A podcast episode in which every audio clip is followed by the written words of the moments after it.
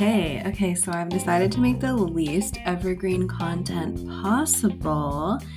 And it's called Why Is Today Like That? We're literally just gonna look at astrology for like five minutes. If I can shut up after five minutes, cool, but it might be longer. You know how it goes.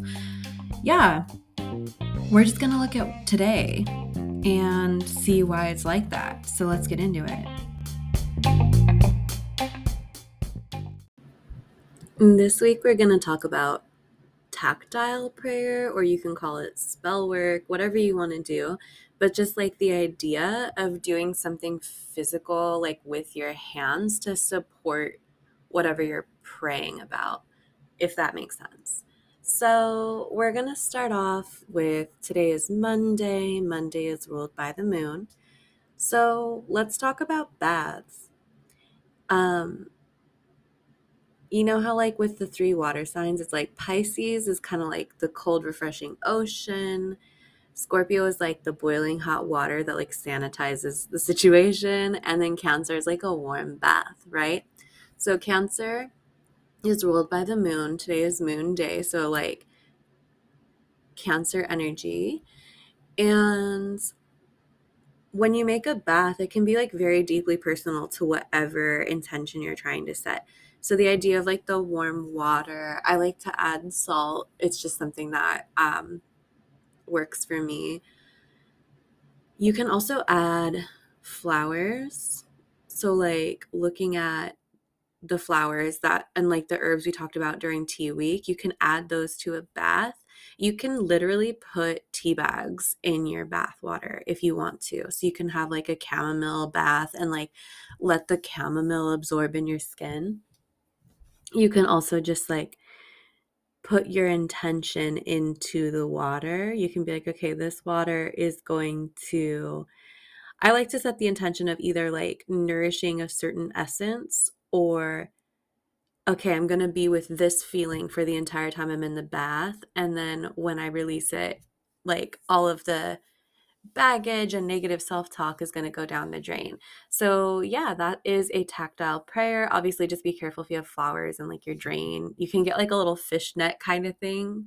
Not like fishnet stockings, like an actual net, and like put it over the drain so that like the water drains and the flowers don't like clog things. Cause, uh, you, you don't want to, yeah, you don't want to clog your like drain with flowers because then, you know, that's not ideal. yeah, yeah, I'm gonna leave it at that for now. I fucking love today. today is such a bath vibe. Okay, listen. It's December 19th, 2022. It's Monday. Today is the last day that Jupiter is going to be in Pisces. So we'll talk about what Jupiter and Aries means tomorrow, but let's really just like get our money's worth out of this placement because by sitting around daydreaming, you can actually expand your luck and grow. Like you can actually like learn more about yourself by daydreaming. Like by listening to and like watching like media and like pausing it whenever you get an idea and just being like thinking about the idea. Today is like the last day that we're going to have Jupiter and Neptune next to each other. And I, okay, whatever like astrologers on Twitter used to be like, I want you to blah, blah, blah. My ass was always like, don't tell me what to do. I don't care what you want me to do. But you know what? I do want you to take a fucking bath. I want you to daydream. I want you to chill as hard as you possibly can. Even if that means like on your lunch break at work or on your 15 minute break at work, you just like sit by some like waterfall. Well, okay, never mind. That's probably like unrealistic, but that kind of vibe, right? Just even like if you go to a car or like sit in the car or like sit on a bench and just picture yourself by a fucking waterfall.